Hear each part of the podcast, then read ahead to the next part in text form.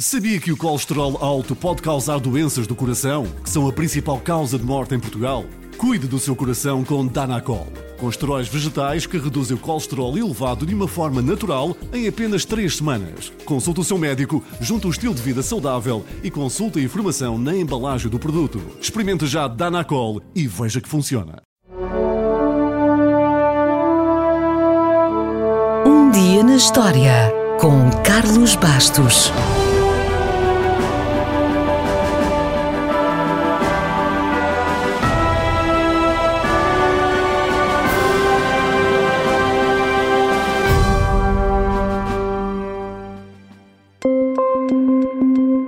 Foi a vinte e um de abril de mil novecentos e trinta e quatro que a fotografia do cirurgião, a foto mais famosa do monstro do Lago Ness, foi publicada no Daily Mail. Foi batizada como a foto do cirurgião porque, adivinhou, foi tirada por um cirurgião, o doutor Robert Wilson. O doutor Wilson foi uma personagem curiosa. Foi cirurgião-geral em Londres e, durante a Segunda Guerra Mundial, fez parte das operações especiais e até foi lançado de paraquedas atrás das linhas inimigas. Pelo seu heroísmo, foi condecorado pela França e pela Holanda.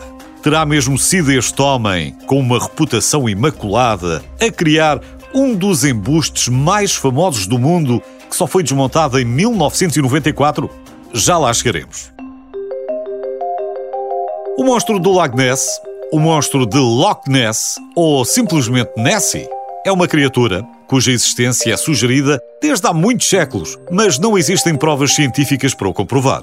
Pudera. Neste caso, é uma criatura aquática que alegadamente foi vista no Lago Ness, nas terras altas da Escócia. É uma parte importante das lendas e do folclore britânico, mas o mais incrível é que a sua existência, acredita ou não, continua a suscitar debate entre os céticos e os crentes. O primeiro encontro terá sido com um missionário no ano quinhentos e sessenta e cinco. Mas o primeiro relato só foi registado oficialmente em mil oitocentos e oitenta por um mergulhador chamado Duncan, que estava a trabalhar no navio afundado. O susto foi tão grande que o pobre Duncan nunca mais mergulhou no Lago Ness. Apesar de vários supostos avistamentos, o monstro de Loch Ness só ganhou popularidade no século vinte quando um jornal fez uma reportagem sensacionalista com um casal que geria um hotel e que queria, obviamente, publicidade para melhorar o seu negócio. E resultou. A notícia gerou grande burburinho e um circo chegou mesmo a oferecer vinte mil libras pela captura da criatura.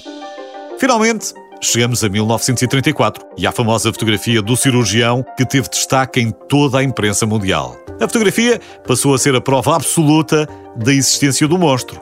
Mas em mil novecentos e noventa e quatro, sessenta anos depois da foto ter sido tirada, Marmaduke Wetherell, um repórter freelancer do Daily Mail, confessou que era falsa. Ele criou um furo jornalístico e decidiu usar o nome do pobre doutor Wilson como autor para conferir mais credibilidade ao embuste. Basicamente, o monstro de Loch Ness era apenas um submarino de brincar com um pescoço de plástico montado em cima.